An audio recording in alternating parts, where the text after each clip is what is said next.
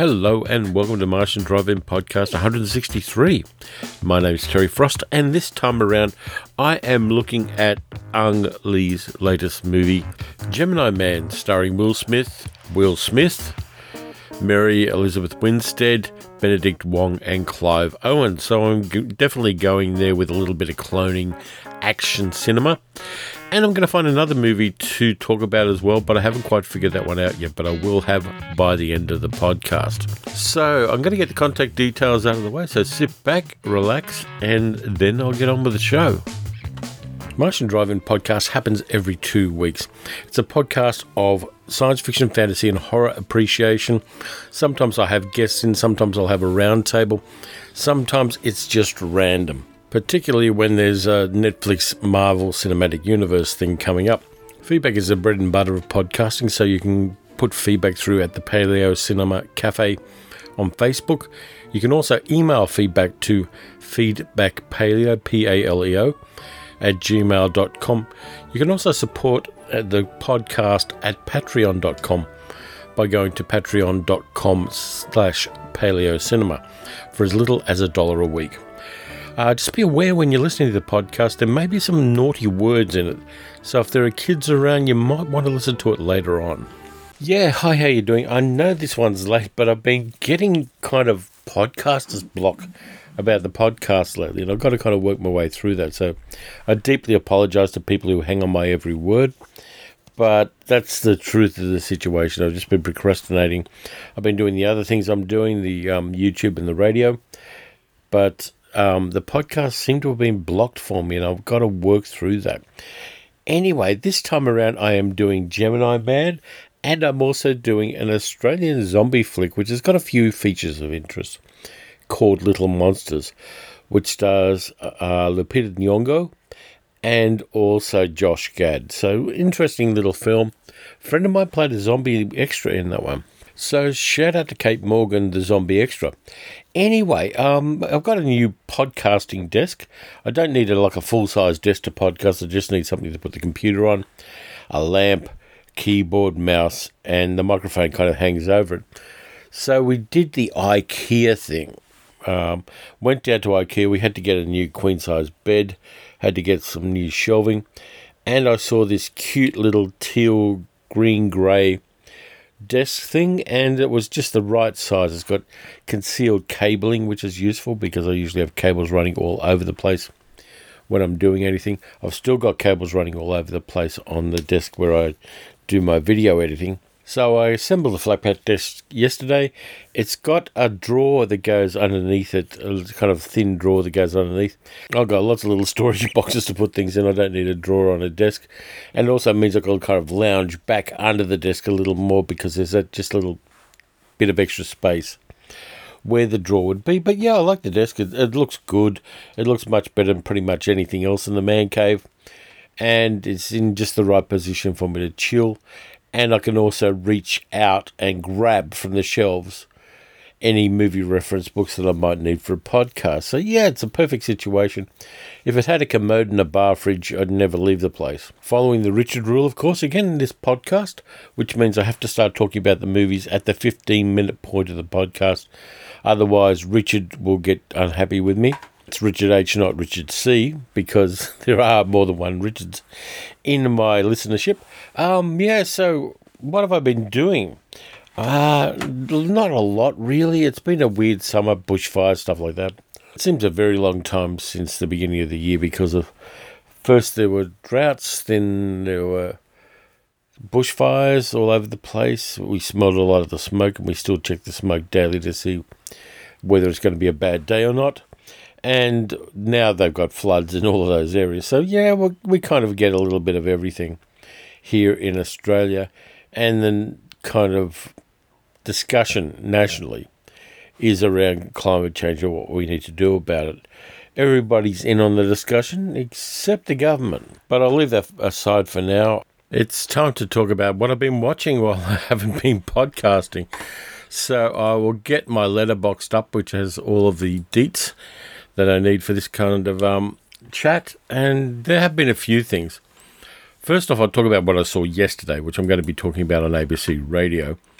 uh, this afternoon, in fact. I saw an Australian movie, an Australian children's movie, which is a little bit outside my usual comfort zone.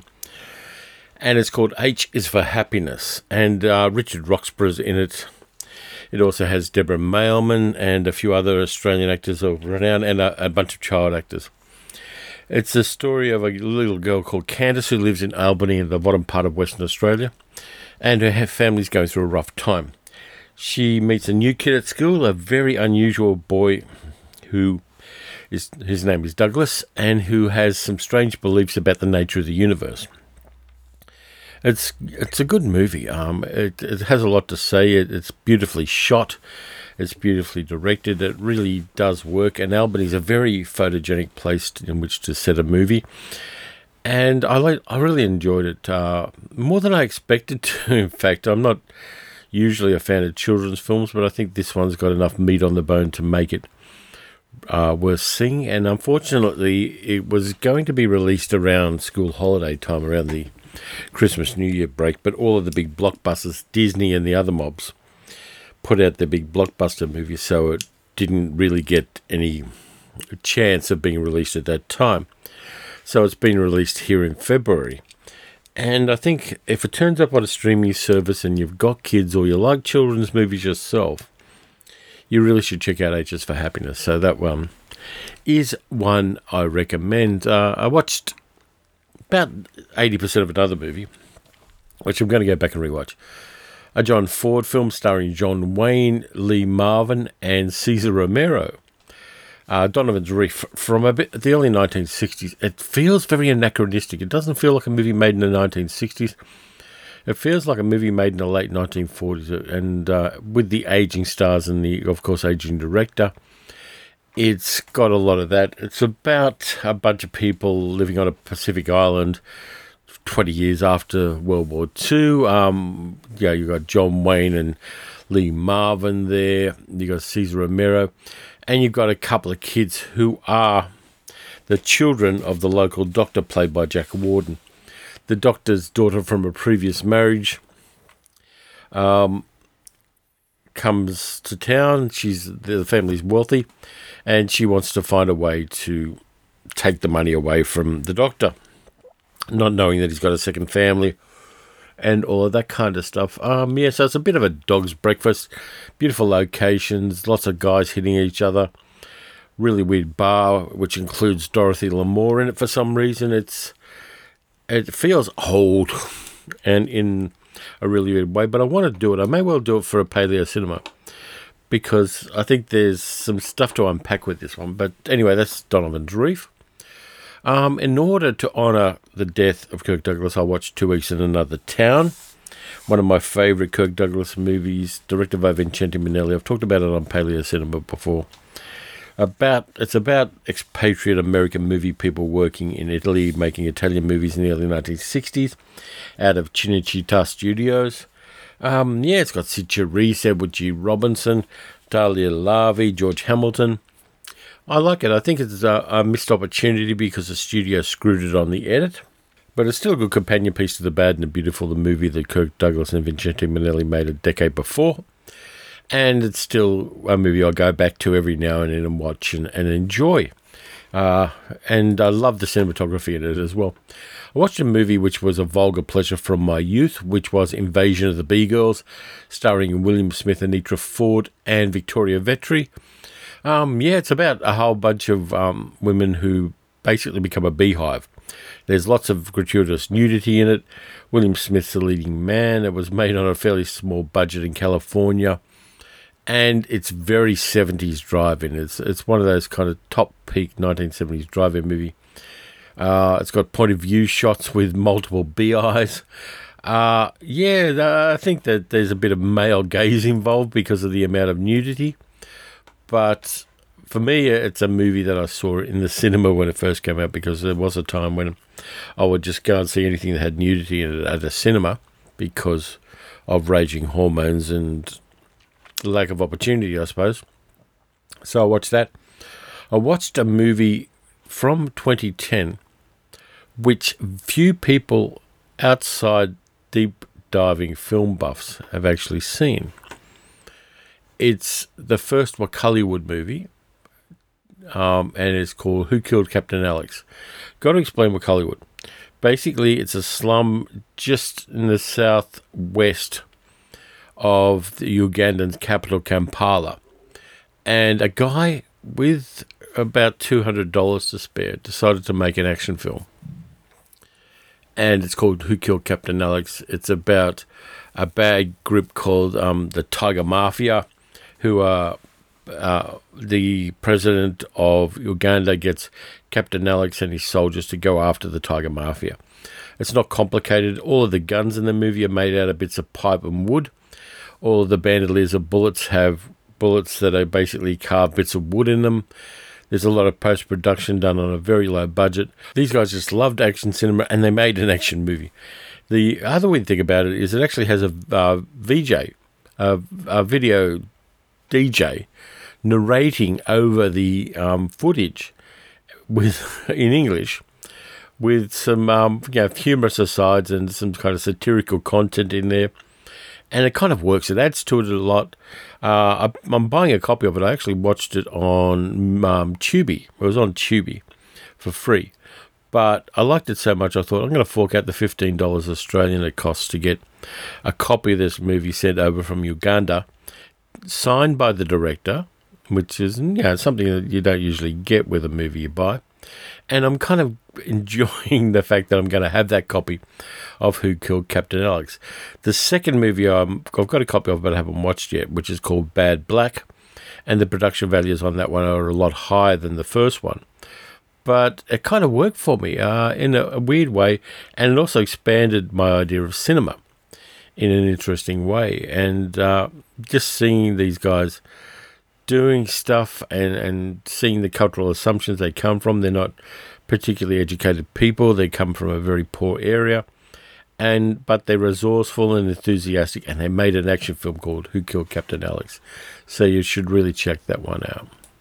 For the radio gig, when I was doing it with Emma Sleeth in um, Alice Springs ABC, we did Train to Busan. I rewatched Train to Busan which was a lot of fun on the second viewing as well, and was mind blowing to. Um, I know that Emma couldn't see it before we watched it, but she's definitely going to be watching that film. And yeah, zombies on a train, so there's nothing to like more than that. It does it really well. It turns it into a very human story, becomes a very personalized story about a, a very busy businessman, his young daughter, and some other secondary characters. It's visually inventive, visually imaginative, and it really does work. Um, rewatching it was not a kind of lesser experience than watching it the first time. It really did hold up well. And I'm kind of veering towards that idea of rewatchability and how important that is with a movie. There are some big movies you just need to see them once and you go, yeah, okay, they're fair enough. That's what it is. Boom. And it's out of your face, out of your life, out of your mind. But this one works. I think that the more character based something is, even if it's an action film, the more it has that rewatchability. Uh, Groundhog Day has that, for instance. But I think from a viewer's point of view and also from a studio's point of view, having a movie that's rewatchable is money in the bank for a studio. And for a viewer, it's a place you can go to where you know what something is, you're comfortable with it, you can be nostalgic, and you can enjoy something again. I don't think you need to go to the extent that a lot of people are going to, where they're watching every Star Wars movie 10 times when it comes out. I think that's a little bit obsessive, and I think that there's definitely a lot of diminishing returns there. But for me, rewatching movies occasionally, um, if the movie does hold up, is great. I've really watched some movies and it doesn't hold up, and that's kind of disappointing.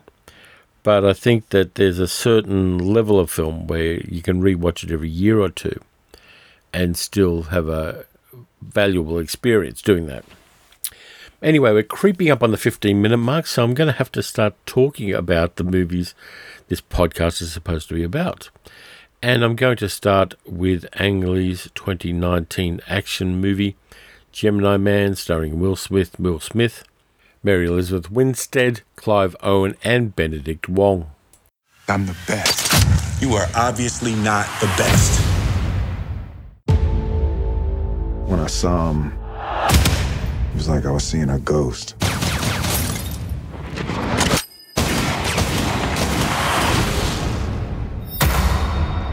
Like every trigger I've ever pulled.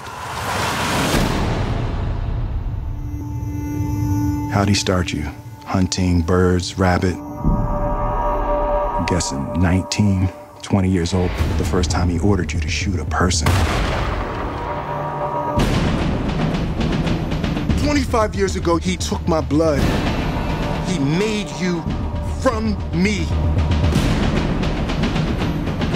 He's been lying to you the whole time. He told you you were an orphan.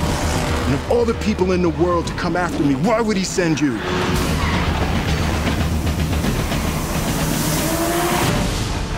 Because I'm the best. You are obviously not the best. You're just trying to rattle me. I'm trying to save you!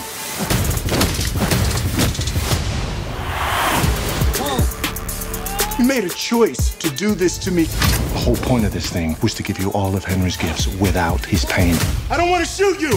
Mind if I shoot you?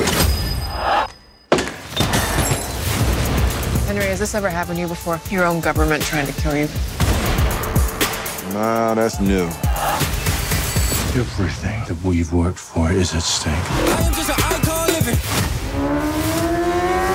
He has to die. He's your darkness. You had to walk through this on your own. I love you, Junior.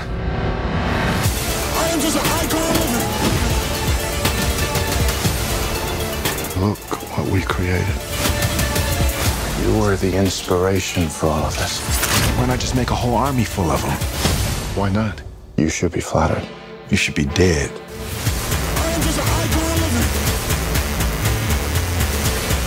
This has to be stopped.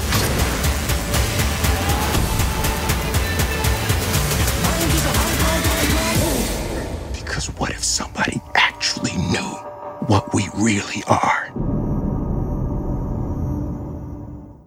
Gemini Man's a 2019 action film directed by Ang Lee, and I'm going to watch any movie that Ang Lee makes. Basically, I'm locked on. I don't care what it is. I'm going to give it a go because it's going to be visually interesting. You're going to see the guy's brain at work on the screen, and you're going to probably see some things you haven't seen before. And in this movie, you do get that.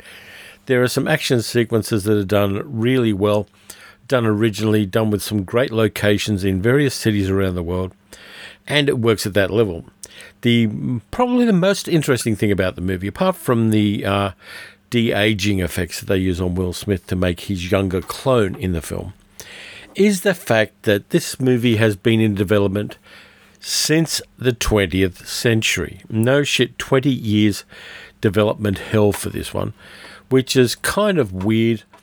I don't know whether they were waiting for the technology to catch up with the storyline. Uh, it's been through a whole bunch of uh, rewrites, of course. Originally, they were going to, um, they had various actors attached to the movie Harrison Ford, Mel Gibson, Sean Connery, which shows you how long ago this thing's been developed for. There were going to be a number of directors. Tony Scott is now dead. Curtis Hanson, Joe Carnahan. Um, yeah, it's a really weird uh, story of this movie. Uh, by the way, Curtis Hanson's also dead, but it's a really weird development story here where they, they had a whole bunch of different iterations of it, different ideas for it, and for some reason it was never made. Uh, and Disney eventually got the rights. Um, the Skydance, sorry, I apologize. Skydance Media purchased the screenplay rights from Disney in 2016, and in 2017 they signed on Ang Lee to direct it. They filmed it in 2018, and of course, there's a long pre-production with a movie that this is so heavily reliant on CG and, and computer effects and getting it just right. Then you can understand why there was a, a long pro, uh, post production period for it. It's totally understandable. And one of the things I've learned over the last year or so with special effects work, particularly at this level, and it is at a very high level, there are only a couple of uncanny valley moments throughout this film is that as you're making the um, the special effects for it, and as you're kind of doing all of the texture mapping and making sure that the pores on someone's skin stretch the right way when you're de aging and, and doing that, there's a, a million details you've got to get right for this kind of thing. And one of the things I've learned is as you're doing this shit, somebody else will come out with a new um, piece of software that'll do something else better than the previous piece of software you're using. So, in a sense, you're playing catch up to stay parallel with the state of the art. And uh, yeah, it's a really interesting backstory there. 20 years. Uh, I know there have been movies that have probably had longer production held periods, but this one for an action film at this level is kind of unique, which is one of the reasons why Jerry Bruckheimer was one of the producers. And of course, there have been so many different writers attached to it as well. Budget was 138 million, and to be honest with you, allowing for the CG effects, it's all up there on the screen. Made 173 million, which isn't quite break even given the way that Hollywood does its accounting. But I think that um, I don't think it's the best action film, I don't think it's the best science fiction movie. And again, because we're talking about human cloning here, it's definitely science fiction, which is why it's here on Martian Drive-In podcast. Um, yeah, but it's an interesting film. Now, I'll give you a bit of a background on it. Uh, Will Smith, the elder, plays Henry Brogan, a former Marine Scout sniper who works for an assassin for the Defense Intelligence Agency because in 2020, we just assume, or 2019 as well, we just assume that the American government has assassins. It's accepted as part of the geopolitical landscape these days, which shows how far we've come from a movie like 1998's The Siege, which has a very different moral compass than this one does. We see that Henry's a fantastic assassin and a fantastic sniper because there's a bullet train going across Europe and traveling at 300 miles an hour or 300 kilometers an hour or something like that. And Henry, from two miles away, shoots a person sitting on that train traveling at 300 miles an hour across the European countryside. So we know he is the best of the best, and there's pretty much a supernatural level of adeptness at shooting and uh, at tactical stuff. He's the go to guy. He's um, genetically, psychologically, and physically gifted enough that he can do this stuff. Um, Henry, about 50, and so he retires and he retires to um, the wetlands around Georgia to a really nice house and decides to just not do this shit anymore. You can understand why. If you've been killing for 25 years, eventually it's going to get old. Um, he adjusts to his retirement. He goes fishing. He has a boat. He's living, you know, the quiet life and meets a person who does boat rentals in his local area called Danny, played by Mary Elizabeth Winstead. What she actually is, is a DIA agent who's keeping tabs on Henry because that's the way the paranoid assholes who run those sort of agencies work. If you've got somebody retired at that level, you're going to have to keep tabs on them in some way. So she's there doing that. I like Mary Elizabeth Winstead, good actor. She does some great stuff. She's actually getting really good at action scenes as well, because I've seen her both in this and in Birds of Prey over the last couple of weeks. And she stands her own in that. Uh, her character Huntress in Birds of Prey is a little underused and a little underwritten, but she has fun with it as well. And the fact that she's an attractive woman who has kind of innocent looks in a, in a kind of way and yet she's playing these kick-ass characters. Gives a nice tension between the way she appears and the way she acts in these kind of action roles. And i like that. I like that dichotomy. Um, most of the female action heroes you get and i'm thinking about people like Gina Carano and that they've had their noses broken they look tough and they've got that core strength. But mary elizabeth winstead because she's so tall comes out as kind of gawky looking but she does the action sequence as well. There are, of course, some stunt doubles in there, but there's enough um, actual stunt work done by the actor to really put it across quite well. I'm sure in earlier iterations of the script, she was the love interest for the character of Henry, but in this one, they play, you know, there's a certain attraction between them, but their life paths are very much different. She's career bureaucrat, she's career intelligence. He's uh, kind of um, useful asset. And even though uh, there are some threats to both of their positions on that, There's not really any kind of romantic tension between them. And that's okay. Uh, you don't have to play that game when you're making an action film these days. There's allowances for respect and friendship and, and you know, an attraction that's never acted upon in this kind of a movie. And I think it plays well too because romantic subplots, to a certain extent, when you're doing this kind of narrative, which essentially is about a man finding a son, you really having having a romantic subplot weighs it down and gives you just that little bit less momentum than you would have otherwise. So the big bad in this one is Clive Owen's character. I can never believe Clive Owen when he does an American accent. He plays Clay Verris, who runs a um, company uh, project called Gemini and has a company which is basically um, a corporate mercenary unit that's used by various governments, mostly the American government, to do the dirty work they want to have plausible deniability on. And um, I think that Owen may have had his teeth done recently because there's a kind of weird toothiness to him at the moment. He may have had caps done, but it, it, makes it just a little bit disconcerting for people who've seen him previously. I think, and I may have said this before, that Clive Owen's one of the people who would have made a good James Bond. And in this case, you can see him doing an intelligence kind of role, which um, plays to, I think, he, I mean, he's a good character actor. I think he's got the chops for it, but here he doesn't have to be particularly nuanced. He does have to be convincing, though, as a gaslighter, because Junior, the younger clone of the Will Smith character, sees his Clay Verris as his father. He's an adopted father. He was told he was an orphan. He's trained as an assassin and he does what his father tells him.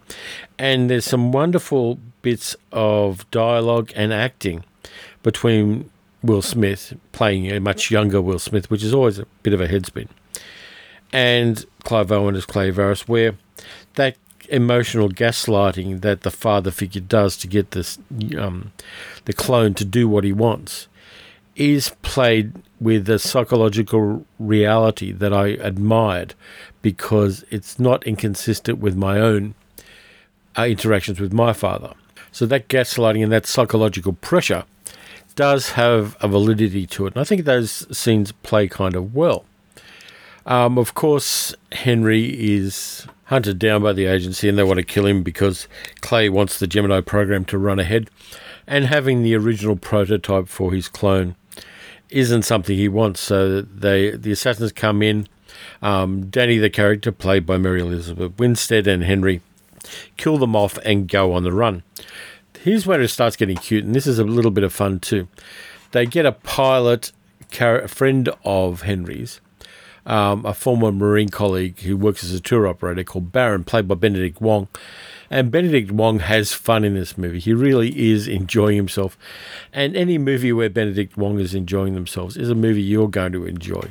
He just brings a, a certain you know, interesting quality to his acting. And in this one, he really is um, not necessarily comic relief, but he's a character whose secondary function, apart from being the guy that gets them from A to B, is to humanize Henry and to help shine light on his backstory as an assassin. He's um, even though he is a kind of stone killer in a sense, he does have friendships and loyalties and uh, a history which kind of makes it a little more interesting. It's not a Charles Bronson kind of character who stands alone. He's a character who does have relationships of various kinds. The movie's locations then move to Colombia in South America and then to Hungary. And there are some beautiful locations, and I think the location scout needs a pat on the back for this one because there's a bathhouse in Hungary which is used. There are a number of historic buildings in Hungary. There's the um, really nice old areas of Cartagena in Colombia, which he used for some of the action sequences, and doing one of the things that Ang Lee does incredibly well, and which is a quality that a number of Asian action directors seem to have, is using things innate to the locations to enhance the action. And there are things like mirrors on walls in stairwells and um, tiled roofs and all sorts of things like that, which really inform the action during the sequences where Henry first encounters his younger clone and starts kind of figuring out what's happening. Now, the the acts of this movie kind of go pretty much the way you expect them to in a lot of ways.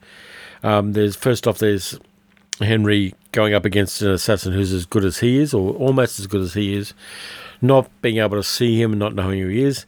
You got the setup of his circumstances and the reason he leaves the agency, all that kind of stuff. You get to that scene. You get to the scene where they go up against each other and Henry captures his younger clone and then tries to convince him what reality actually is rather than what he's been told reality is. And then there's a third act where things escalate and they find out that there's much more going on with the Gemini program than they had anticipated. And so Danny and Henry and Junior, his clone, have to go up against Clive Owen and an army of soldiers in high tactical body armor with some incredibly powerful weapons in an urban setting back in the US. And they kind of, again, use the environments really well. Uh, one of the best places you can ever set an action sequence is a hardware store because there's just so much good shit there you can put into an action sequence. And they avail themselves of that pretty damn well in this movie. It really does um, rise to a certain level when that's happening and you're wondering which one of these things on the walls and on the shelves are they going to use. So you've got that kind of playing there. Um, I just look back on the backstory of this movie a little bit more and the history of it.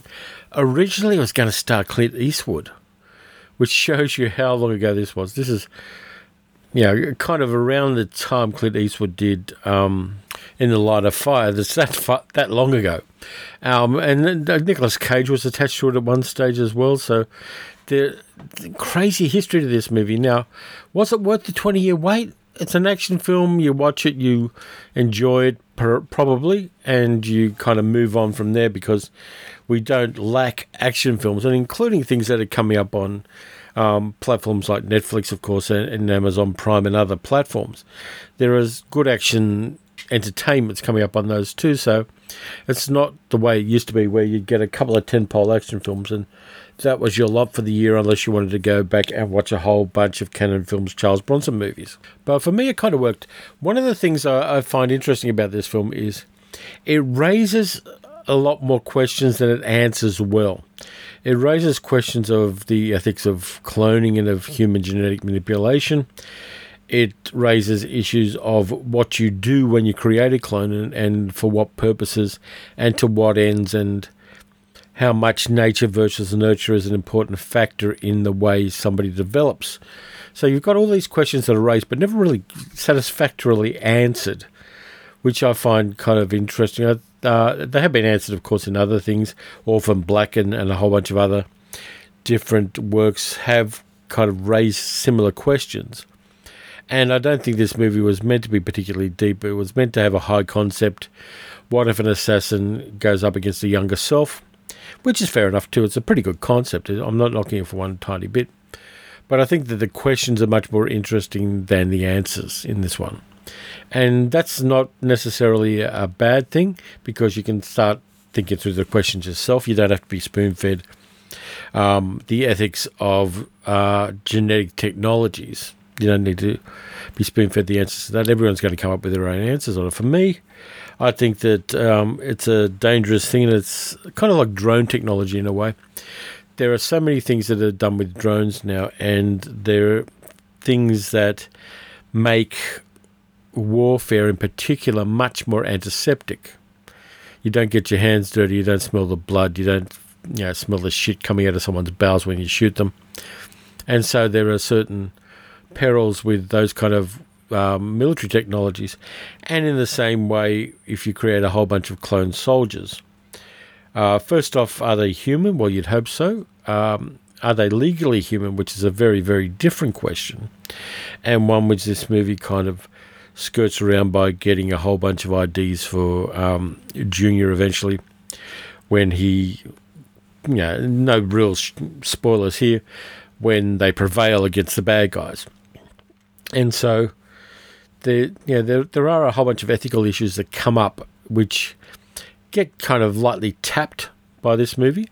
but don't really get fully addressed in any meaningful way. So, would I watch this movie again? Probably. I think that there's enough in the action to enjoy, and I want to take a look at the way that they use the de aging technologies um, again to just because I'm interested in special effects in movies and how they move along and how they're being used in various ways. And I want to kind of revisit this one to just go in a little bit deeper into that and kind of enjoy the things that get right and to recognize the things they get wrong. I don't think there's too much to get wrong though. There's I think I think I think I spot about three moments of slightly uncanny valley, but again, that's a very subjective thing. One person's uncanny valley is another person's hey, that's a cute guy. So it's a little hard to objectively and definitively nail that kind of shit down these days, particularly when the differences are becoming increasingly subtle. Lieutenant, sir, why are we here? It's zombies again. Fast ones or slow ones, sir? Slow. Thank God they're slow. Next stop, Pleasant Valley.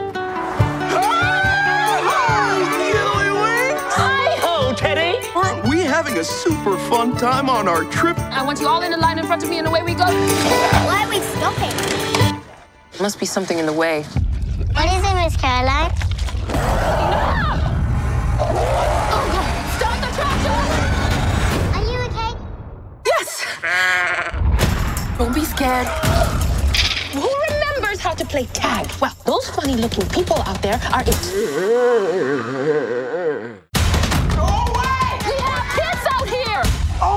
God, I don't give a shit.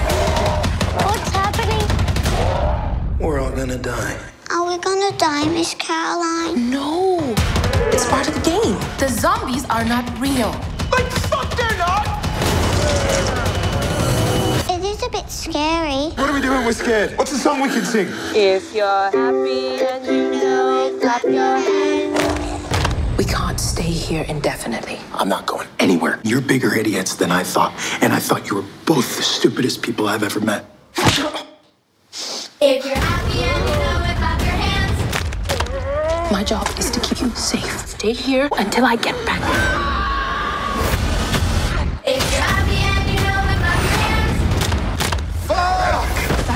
Behavior is unacceptable. Max started Max it. is five years old.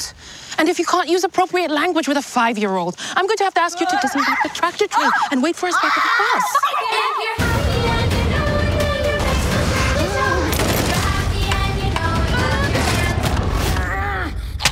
clap your hands. How do you like it, huh? Oh, God, what have I done? If you're happy and you know it, clap your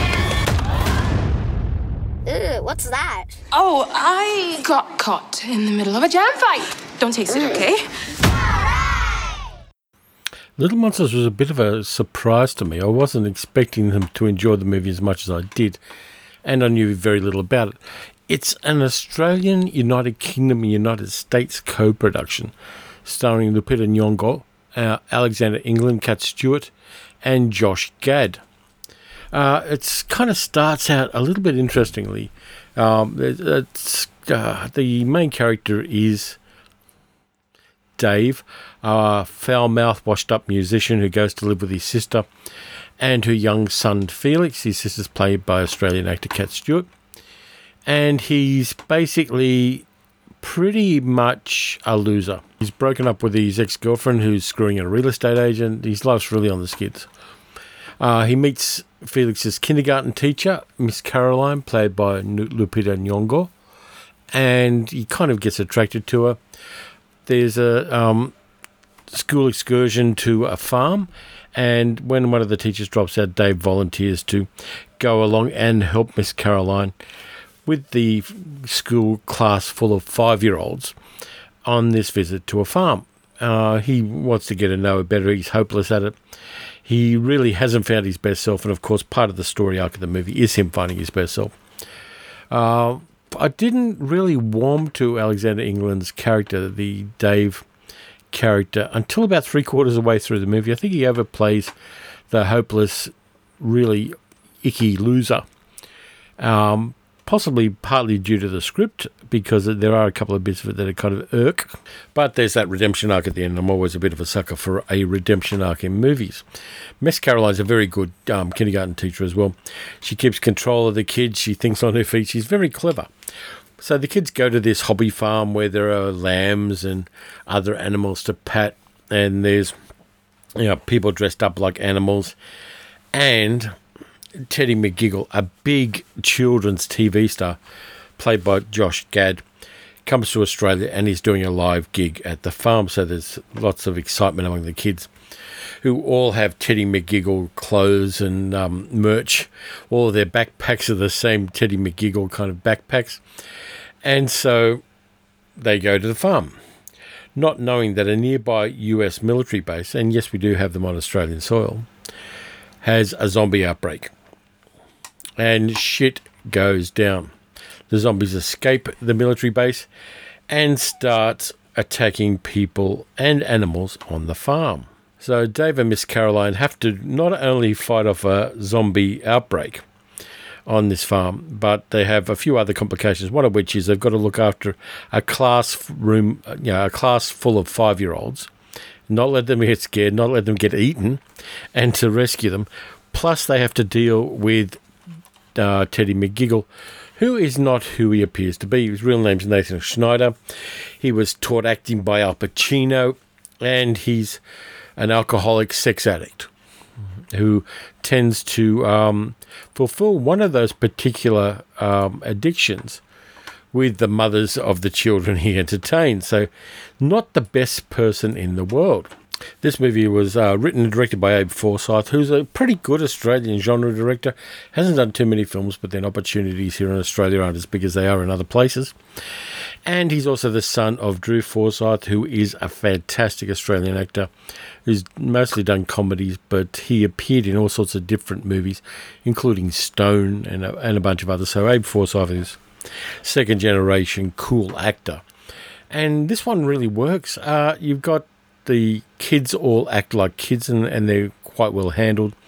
None of them are the precocious kind of acting like small grown up type kids you get in certain things. They're all acting like little kids and um, they're all really obedient and friendly.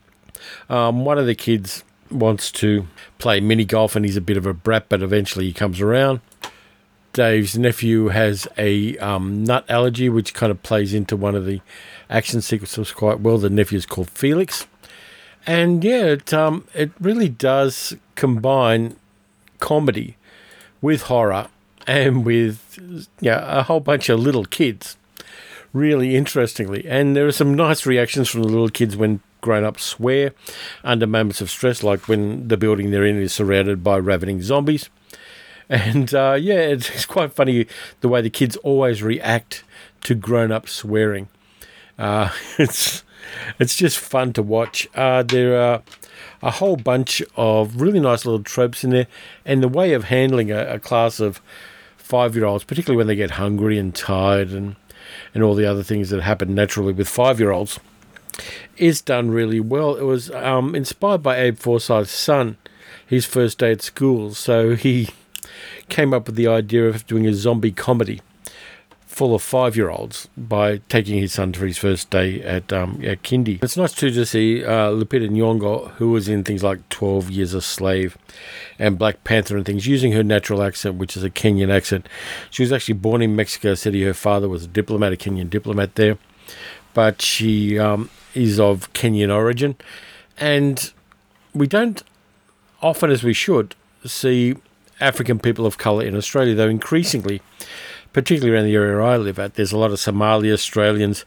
There are a lot of other um, African Australians, first generation and second generation now, living in our area. So in times to come, you're going to see a lot more people of colour in Australian cinema, which is never a bad thing. Of course, we've had Indigenous Australians for the last 60,000 years, but it's nice to see that kind of diversity being made in the casting of actors in Australian films now. So even though I said that there are kids in this movie, it does have some good gore effects. So if you're a bit of a gore effects fan, you're going to enjoy this one. There's lots of viscera and guts and other bits and pieces. There are half eviscerated animals, not real animals. Uh, there's a baby lamb that escapes, which I'm kind of happy about because it was quite a cute and photogenic baby lamb. And I'm not sure how they wrangled the kids with these gore effects, but they do a pretty good job of it too. Uh, it's really nicely handled, and the little kids are as heroic as the grown ups in some cases, which is kind of nice. I like to see that. Uh, kids can be fearless, and just an acknowledgement of that. They can also be very fucking stupid, and we get an acknowledgement of that as well. But for the most part, uh, that fearlessness of children and their curiosity and their determination really comes through in this movie in a really interesting way, and it makes it just that little bit different from a lot of the other zombie movies you're going to see out there. It really does have originality on its side. I really like the way that Miss Caroline kept treating everything like a game for the kids, keeping them involved, keeping them focused, keeping their eyes on her when something gory was happening behind them, and treating every attempt at escape and every attempt at managing things as a game. Uh, it really kind of worked, and it is the way that that um, you know kindergarten teachers would act. There's a, a loveliness to the film and a, and a sweetness to the film, which you don't particularly expect in uh, zombie cinema. It's not really the first thing you're going to think of when you think zombie movie with children. What you usually think of is the first scene of the first episode of Walking Dead. There is a little political subtext as well, like you know we shouldn't really let the American government have you know, hidden secret bases full of um, live zombies or undead zombies because nothing good's going to come of that ever. But um, yeah, that, that political subtext is definitely there for Australian audiences. I like the movie. It really is sweet and funny and silly. When it comes to a streaming service, people are going to love it. It was co produced by Hulu, but we don't get Hulu here in Australia. So it'll either turn up probably on Stan, Netflix, or Amazon Prime.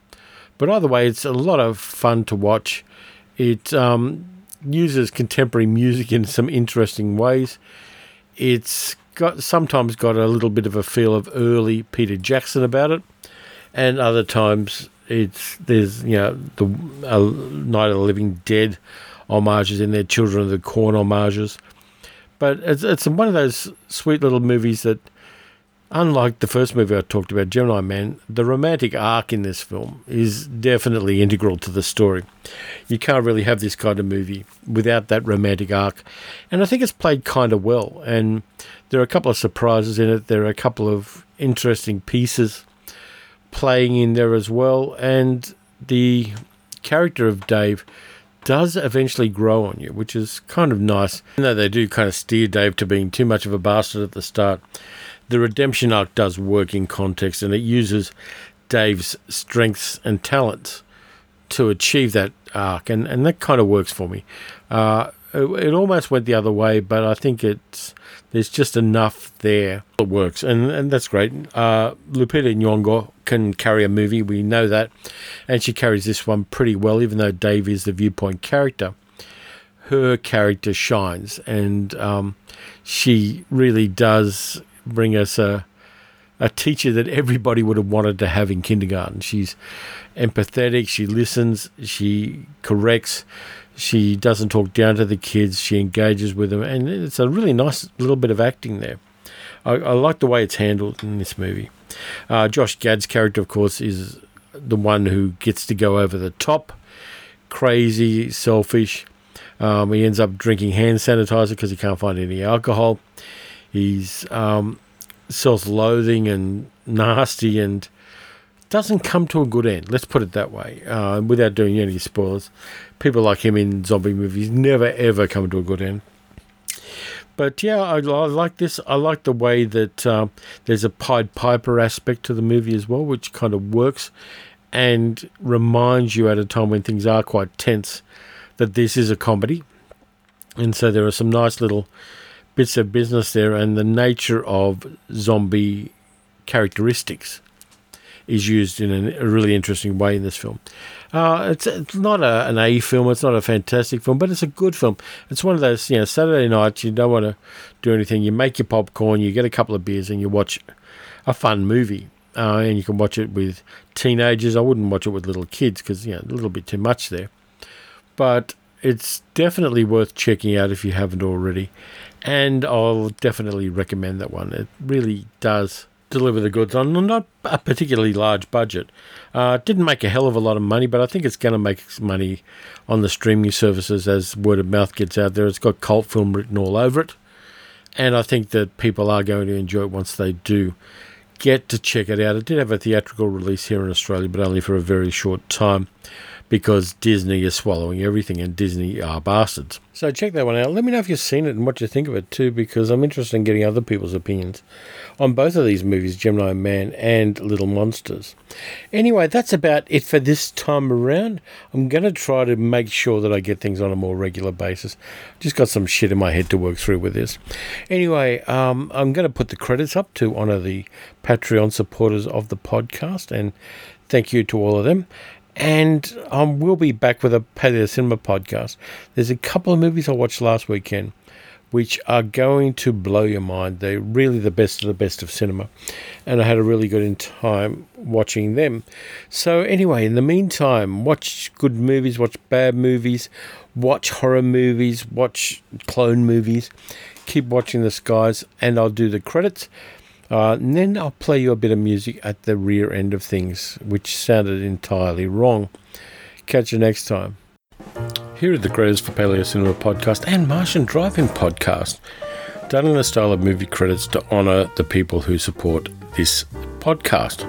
Thank you to Tom, the focus puller, Sarah, the special effects technician, Ian, the caterer, Grant, the Technicolor consultant, Claire, the script doctor, Gary, the prop master, Morris, the musical director, Jan, the dialect coach, Armin, our key grip, Matt, the rattlesnake wrangler, Elaine, our scientific advisor, Julia, our casting director, Chris, our camera operator, Christopher, our gaffer, Miss Jane, our wardrobe mistress, Tansy, our foley artist, Alyssa, our location scout, Mark, our second unit director, Paul, our special makeup effects director, Tammy, the donut wrangler, Tim, our New York unit director, Rabbi Steve, our spiritual advisor, uh, Steve Sullivan, our director of monster effects, Dylan, our goat wrangler,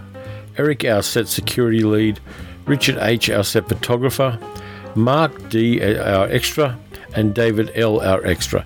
Kerry H, who is the accountant.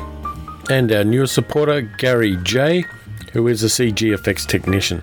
So thank you very much to all of the supporters of the podcast. I really appreciate you dipping into your purses and helping out with the podcast.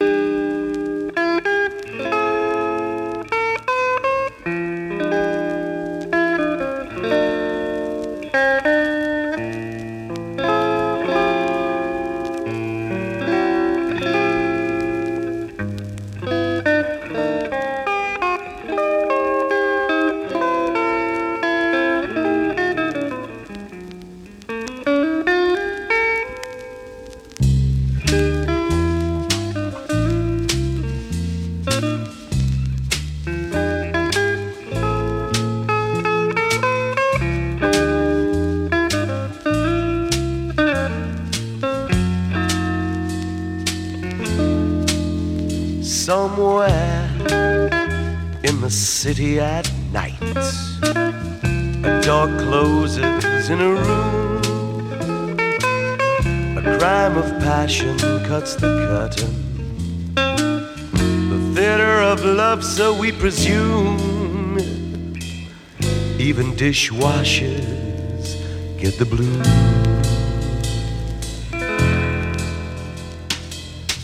Ciao, baby, she said when they parted. Midnight was a time for rendezvous. Was it the evil shadow that lurked? Or hadn't she been warned of that taboo? Even dishwashers get the blues. Too close, too near too far too soon, too unpredictable to pretend. Every story has a beginning, baby, a middle and an end somewhere in the city at night. A door closes in a room.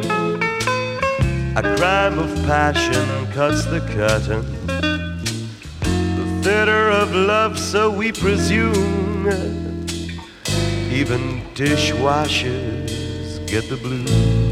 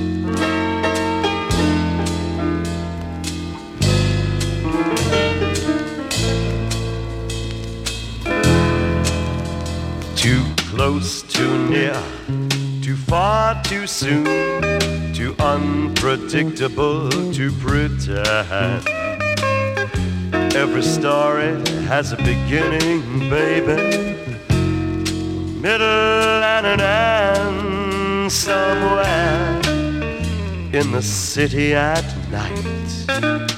A door closes in a room. A crime of passion cuts the curtain. The theater of love, so we presume. Even dishwashers